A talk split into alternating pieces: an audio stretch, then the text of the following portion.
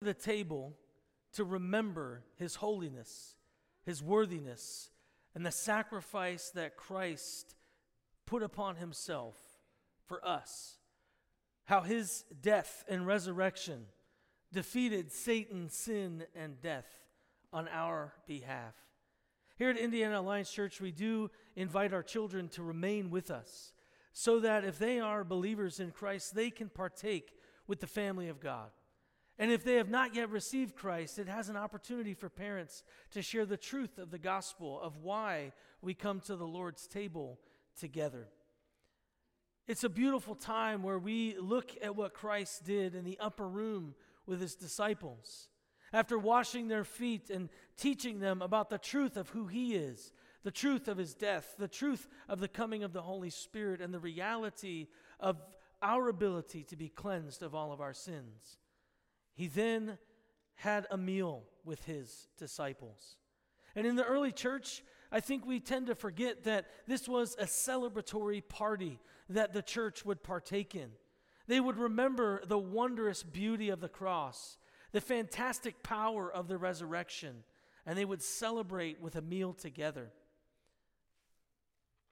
When Christ at, was at table with his disciples, he took the bread and he broke it. And he said, This is my body, which is broken for you. Eat and partake with me. He was sharing with them prophetically what was going to happen to his body as he would be beaten and lashed to almost death. His body truly was broken for you and for me. When you receive the bread, I want you to take time to reflect upon what Christ has done for you. Reflect upon the beauty of the cross and the broken body of Christ and give thanks to him. Get right with him in the, in the repentance of your heart, asking the Lord to show you any areas that you need to repent of and turn away from. And so, as you partake, before we partake together, reflect on the goodness of Christ, offer thanksgiving and repentance to our Lord.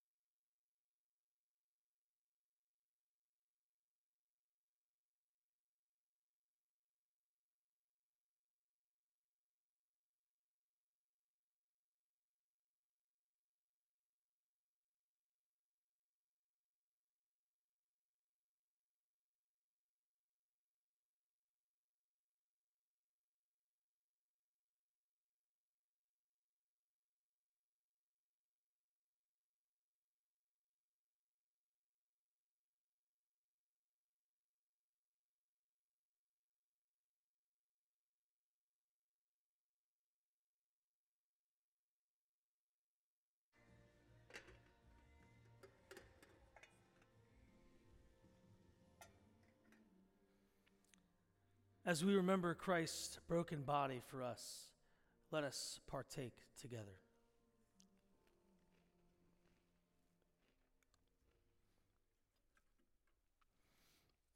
In the same manner, Christ took the cup. And he said, This is my blood, the blood of the new covenant. We see now, in retrospect, what the disciples weren't able to see that Christ's blood would cover over all of our sins. That when we repent and turn to Him, confess our sins, He is faithful and just to forgive us our sins and to purify us. And that is the beautiful reality of the cross.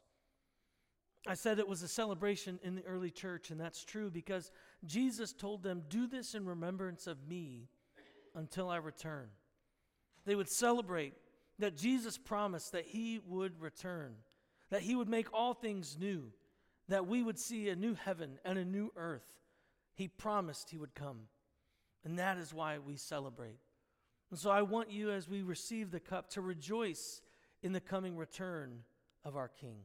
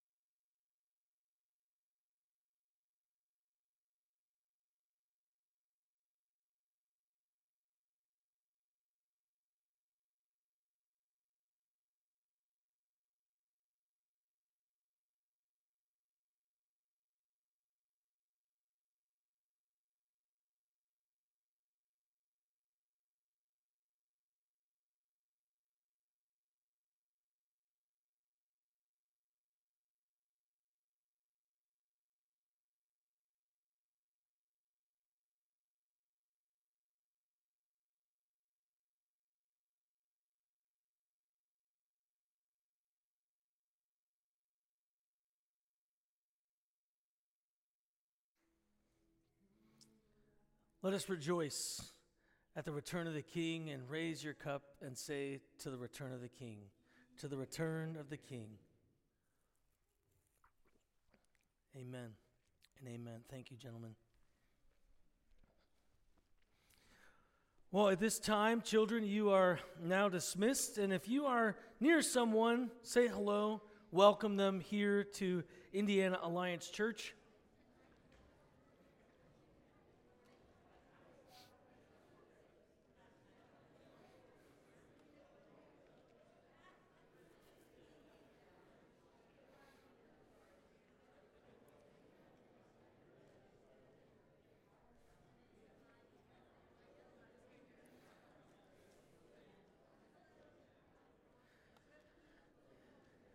It is always an honor and a pleasure to worship alongside each and every one of you. Here in person or online, we just thank you for being here with us.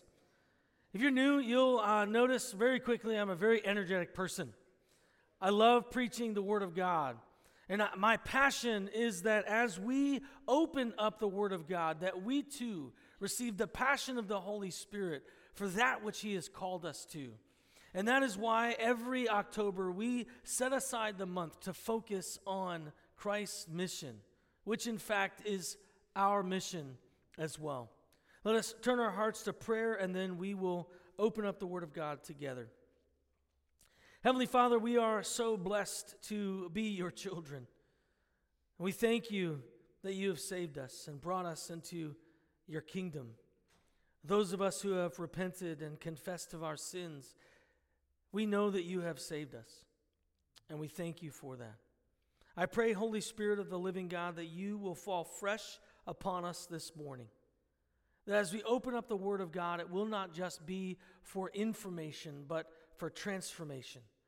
For the Word of God is active, living, and breathing. And we ask for you to speak to our hearts in your name. Amen. Amen. There is a, a, book called Of Mice of Men that was written by John Steinbeck. And many people know John Steinbeck for that work. But he also wrote tons of small stories that are compiled in a couple of books. One of the one of the stories that has always kind of resonated with me was a story called The Valley of the Blind.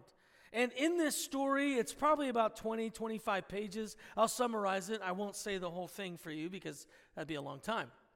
But in this story, there is this man who stumbles into this valley. There was huge mountains all around this valley, and he finds himself somehow in this valley. And he's walking around and he's wondering where all the people are. And he begins to meet people along the way, and, and the people are a little bit different because they don't have any eyes in their so- the eye sockets. It's very confusing to this man. None of them have sight, not a single one. And he begins to ask this group of people how long they have been in this valley.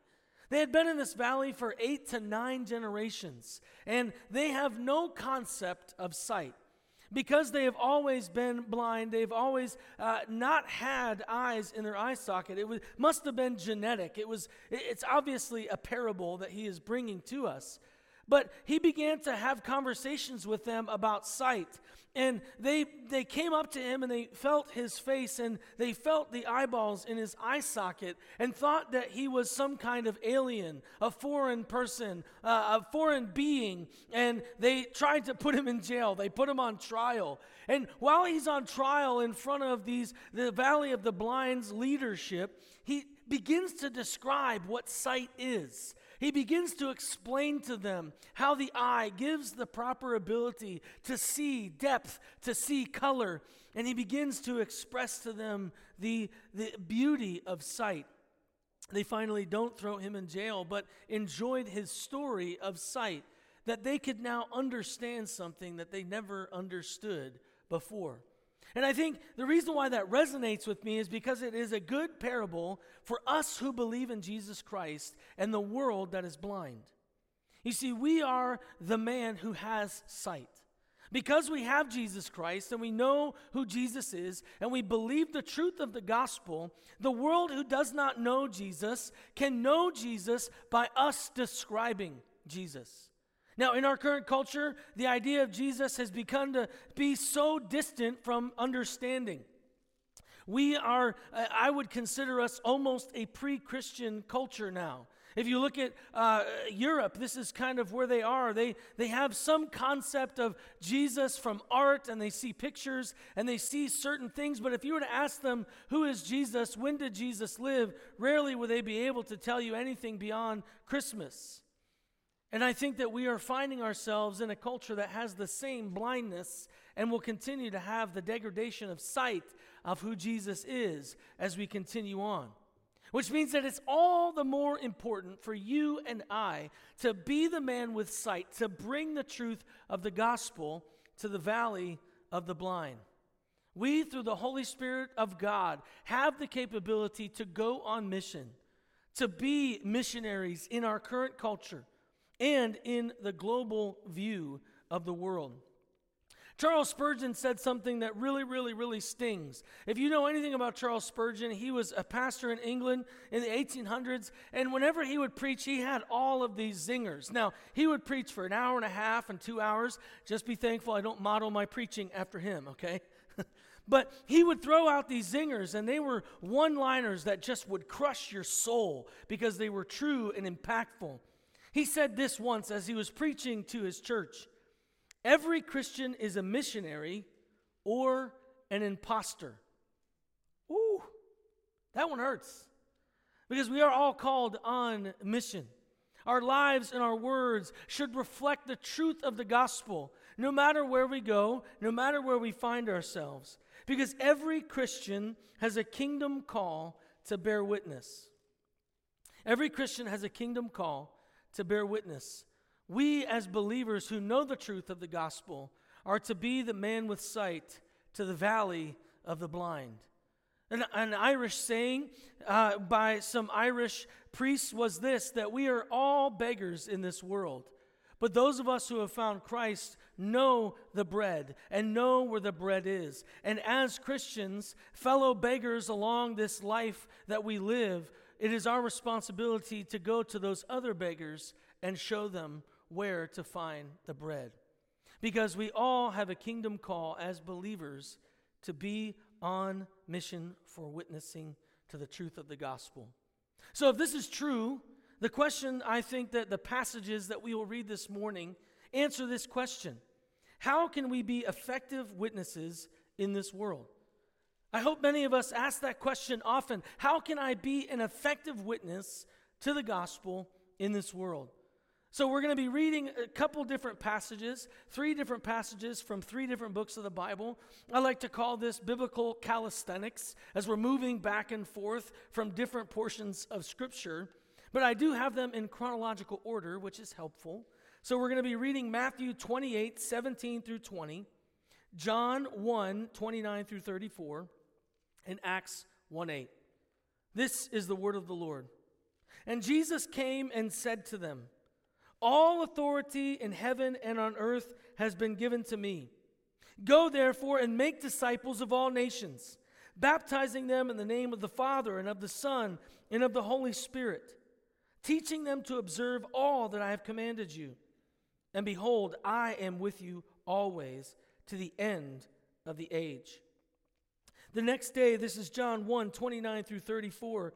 The next day, he, John the Baptist, saw Jesus coming toward him and said, Behold, the Lamb of God who takes away the sins of the world.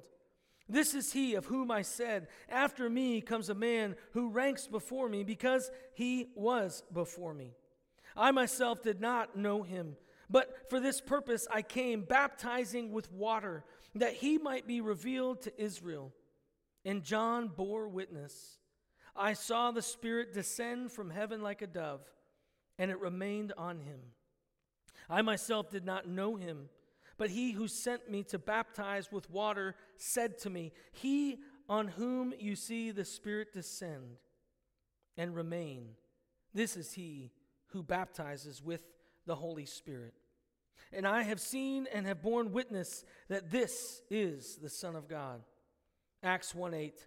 But you will receive power when the Holy Spirit has come upon you, and you will be my witnesses in Jerusalem and all Judea and Samaria and to the end of the earth. The common theme of bearing witness, the common theme of understanding our Christian call is ringing through these passages. And so we will kind of dissect them very quickly as we look at how we can be effective witnesses in this world. And the very first thing I think that we can see from the passages of Matthew and John is that we are to take notice of Jesus and help others notice him too. Take notice of Jesus and help others notice him too. Jesus says to the disciples, all authority has been given to me. Go, therefore. He's sharing with the disciples that all of heaven's authority was given to Jesus. And now he is passing the mantle of authority to believers to go and make disciples in the name of the Father, the Son, and the Holy Spirit. This is the kingdom call for every believer that we are to go and make disciples that we are to baptize them, that we are to encourage them to do the same as we multiply the beauty of the church and those who come to faith in Jesus. He is making them notice this is about me. It's not about you, but you are to go and help others notice me as well. In the passage with John the Baptist in the book of John, we see John with his disciples He's spending time with them. And Jesus walks by them. And as he's walking by them, despite what was happening with him and his disciples, John the Baptist notices Jesus. And he purposely pauses whatever he's doing. And he says to his disciples and anyone who would be in earshot, Behold, the Lamb of God who takes the sins, who takes our sins away he notices Jesus. He takes time to pause and see what Jesus is and who Jesus is and Jesus' purpose for them. And he begins to step back in humility as he begins to raise up Jesus as the one who is the King, who will take away the sins of the world. I think often in our lives we miss those Jesus moments. Jesus is consistently working, Jesus is consistently doing great things among us, but we often fail to notice him. Something great and fantastic could happen in your life where you say, Wow, that was really great. I did such a good job to get that done. I think maybe it was a Jesus moment where you could take notice of Jesus and say, Jesus did that. When people come and ask you, How in the world did something so miraculous happen in your life? You can take notice of Jesus and help others notice him too.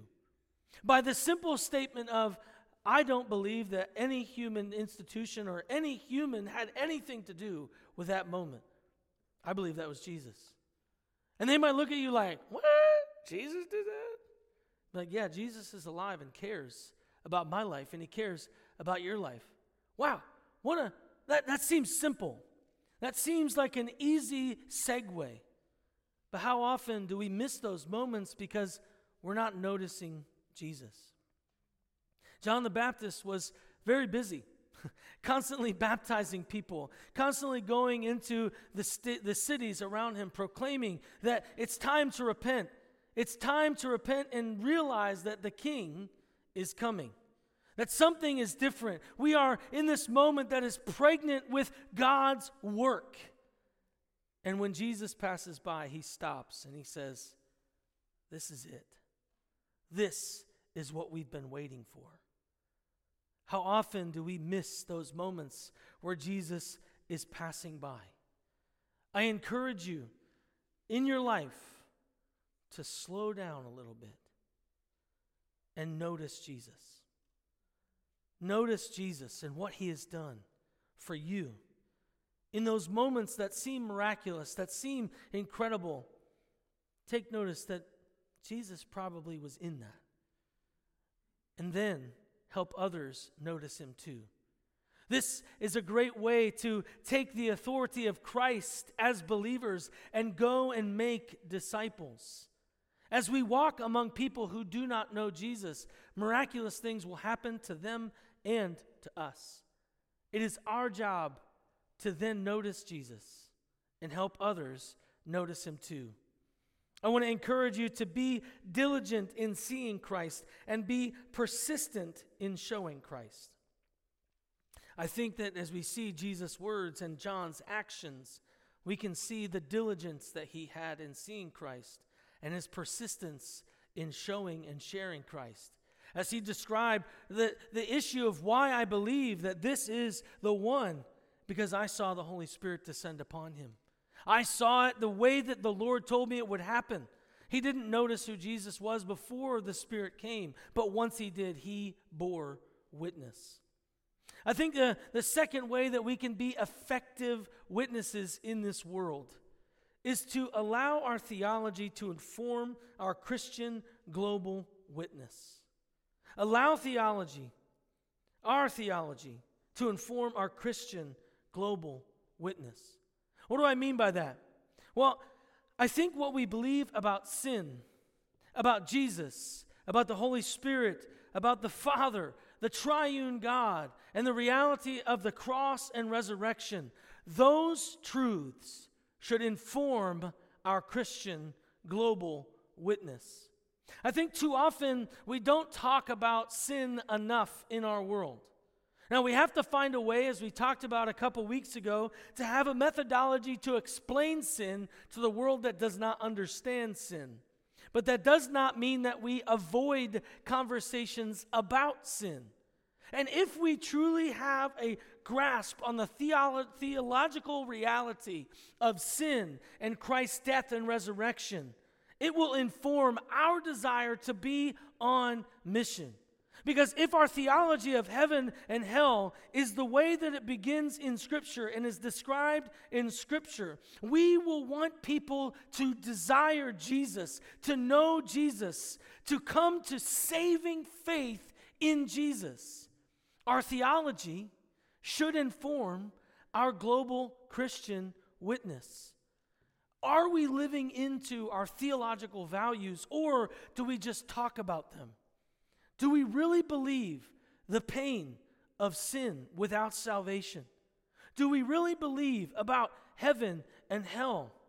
Because if we own those, rather than just think about them, we will want to let people know about Jesus in a very deep and real way. John the Baptist, as he points out Jesus, points out theology. What? Yeah, he points out a theological reality where he says, Behold the Lamb of God who will take away the sins of all the world. He describes the truth of the Levitical law, where the lamb is slain and his, his neck is slit and the blood goes upon the, the mercy seat, which in that time would happen once a year and they would have the blood of the lamb cover over the sins of Israel as the priest would pray and ask the Lord to do so. There was also a goat that the priest would lay his hands upon and say, May the sins of Israel run away with this goat. This is where we get the idea of scapegoat, right? Someone who takes the blame. this was a theological truth in Leviticus that John the Baptist is saying Jesus is the lamb. He's the final answer. He has been the picture that we have been waiting for. Every theological value that we hold so strongly to is found in Jesus. We come every week, every month to the table to remember the table of grace, the mercy of the blood of Jesus Christ. And we own the truth of our own salvation and the covering of our own sin. But there are those that are around us who need the message. There are those across the ocean who need the message and the truth of Christ's death. He also points out the passage in Isaiah 53 where it says that this, this coming one will be the suffering servant.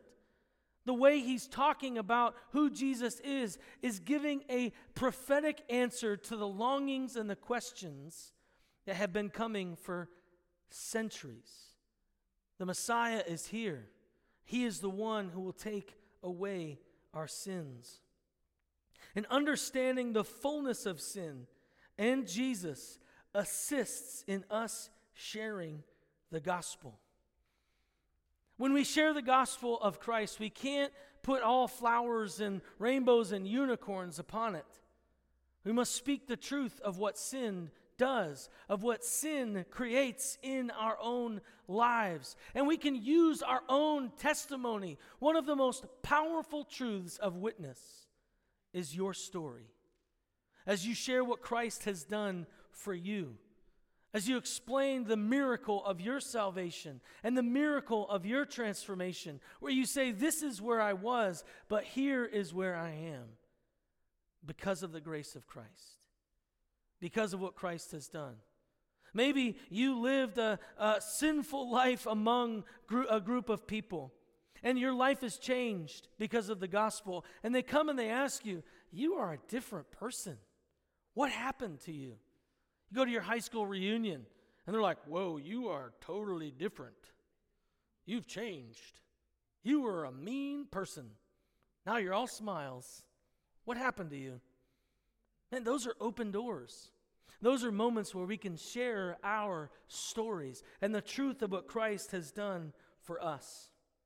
Tozer, one of my favorite authors, once said this The glaring disparity between theology and practice among professing Christians is a more destructive evil in its effects upon the Christian religion than anything else. That's another zinger. We see in the truth of Christ's death and resurrection, the shedding of the blood, two theological values called substitutionary atonement. It's a big word. But it means that Christ is our substitute. The death that Christ lived, or the death that Christ died, we should have died. But for the grace of God, we did not have that death. He took it upon himself. And we see this also talks about another big theological word called propitiation, which means that he took the wrath that was required for us because of our sins upon himself. We see in the, in the Gospels that God turned his face away from Jesus in that moment where he bore all of the sins of man. Man, Jesus did that for you and Jesus did that for me. So, in this quick quip that we see John the Baptist giving, he gives us the reality that this is true sin is a big deal. We cannot miss the reality of sin. The seriousness of sin should fuel the urgency of our witness. The world needs to be set free from the bondage of sin, and we are the seer who can help the valley of the blind. The third way that we can be effective witnesses in this world today is that knowing Jesus leads us to make him known. Knowing Jesus leads us to make him known.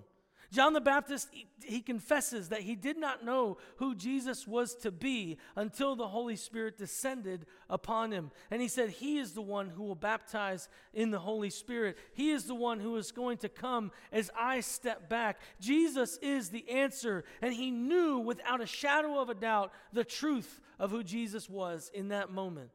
And so he bears witness, the scripture says, to the reality and the, to the truth of who Jesus is. And when we have a proper theology of sin, of Christ's death and resurrection, a proper reality of who, a theology of the Trinity and what God has done, we will want to know Jesus more because we will experience the love and the grace that is so undeserving. And when we come to a place of knowing Jesus more, we will desire to make him known.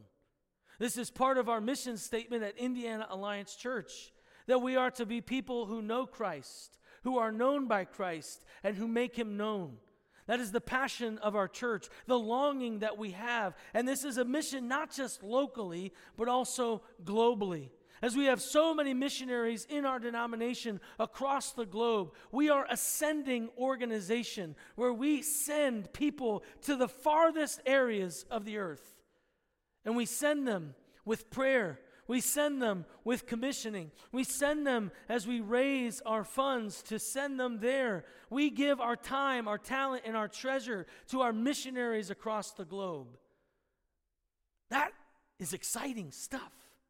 People are going to some of the most dangerous areas of the world, and they are not giving a care for their life, but they give a care for the, the lives of those who are lost. We've had missionaries, as I had talked about a couple weeks ago, who have died brutal deaths for the gospel. And the blood of the martyrs is the seed of the church. We are ascending mission organization, and it's because we have a desire to know Christ and make him known. Another thing that we need to remind ourselves is this that Jesus and his global mission are greater than us and our minor mission. Your goals for your life, although good, are minor compared to the mission of Jesus Christ. Your dreams for your life, although good, are minor compared to the mission of Jesus Christ. As believers, we are to put Him and His mission, His agenda, His desires above anything else in our own lives. Man, that does not sound like the American dream. You're stepping on my picket fence and my beautiful house. Maybe. But that's what the gospel does. Sometimes the gospel calls us to deep sacrifice. But we live in a world of deep selfishness. I myself confess of that. When I don't want to do something, I find ways to not do it, right? Because I'm selfish. When I have to take out the trash and it's totally full, I pretend like I don't see it. Anybody else? Yeah, George, I saw that. Mary, you got to get on it. The reality is, is that we need to live like Christ lived selfless for the sake of the gospel, for the sake of the kingdom of Christ. Jesus and his global mission are much more important than ours. Are we going? Are we sending? Are we praying? Are we supporting our missionaries? Are we praying for them? Being on mission is also helping those on the front lines overseas. We have missionaries that will be coming to us this month. Rick Romano will be here tomorrow. I think that he could be my brother, although he's much older than I am. And you'll notice that as he limps around and has really gray hair. But he is passionate about mission. He's passionate about bringing people to saving knowledge of Jesus. And in a couple weeks, we will have some retired missionaries from the Congo who will share how they lived in dangerous, wild places to proclaim the gospel of Jesus. Are we willing to be slightly uncomfortable here to bring the message of Christ? Are we willing to support, pray for, give our time, talent, and treasure to the mission here, but also to the mission overseas? This is our call.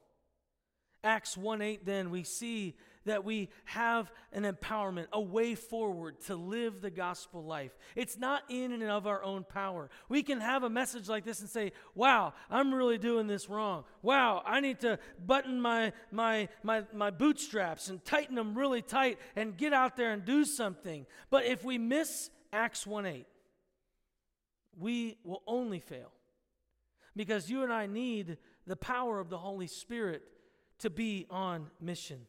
Which brings me to my fourth and final way that we can be effective witnesses in this world. And that is this that the Spirit alone empowers our local and global witness. The Spirit alone is the empowerment that we have. If you look at just a little bit before Acts 1 8, you see that Jesus, before he ascends into heaven, tells the disciples, Wait, don't go anywhere. Don't do anything. Pray and wait for the Holy Spirit. Please pause, pray, and wait for the Holy Spirit to descend upon you because you can't go out and do it without the empowerment of the Holy Spirit. How often do we try to live the gospel life, go on mission in and of our own power, and we get depressed and we get down because it doesn't seem like anything is working? The words that we say don't land with the people's hearts that we're speaking to. Now, there is a seed that is being planted in that moment because God's word is not void and dead, and it will always bring about some type of conviction. But for us to be on mission in power and in passion, we need the Holy Spirit of the living God. We see that John the Baptist mentions this about Jesus, that he is the one who baptizes with the Holy Spirit. You and I need to be filled with the Holy Spirit. In the book of Acts, we pointed out when we did a sermon series, the Holy Spirit in the book of Acts. We saw that the disciples, in order to be on witness, in order to be on mission, they needed the filling of the Holy Spirit again and again and again. They needed to, needed to surrender their agenda, their desires, their own thoughts about what was clean and unclean. They needed the Holy Spirit. Now, if the apostles needed the Holy Spirit, We need the Holy Spirit. Amen? Because if they couldn't do it, man, we've got no chance. I mean, it's like the commanders, the Washington commanders, winning the Super Bowl. No chance. No chance. It's not happening. We don't have a chance without the Holy Spirit. Any believer can give witness by the power of the Holy Spirit. The Holy Spirit will give you the words to say in that moment. The Holy Spirit will give you the courage and the power and the passion in that moment. I believe that too often we rest upon our own strength, we rest upon our own wisdom.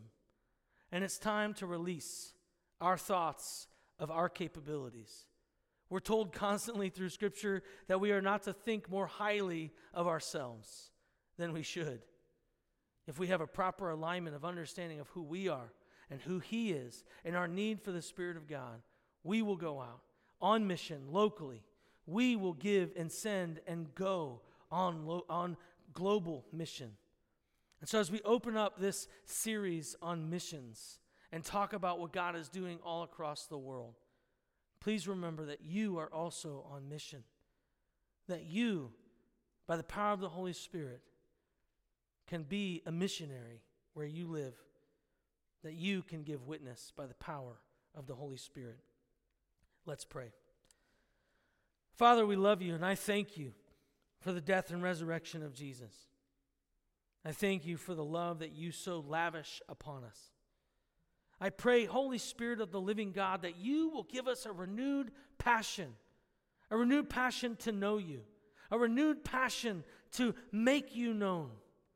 Encourage our hearts, strengthen our hearts, and Holy Spirit of the living God, empower us with your power to bear witness to all the world. All of Jesus for all the world. In the precious and holy name of Jesus, we pray. Amen.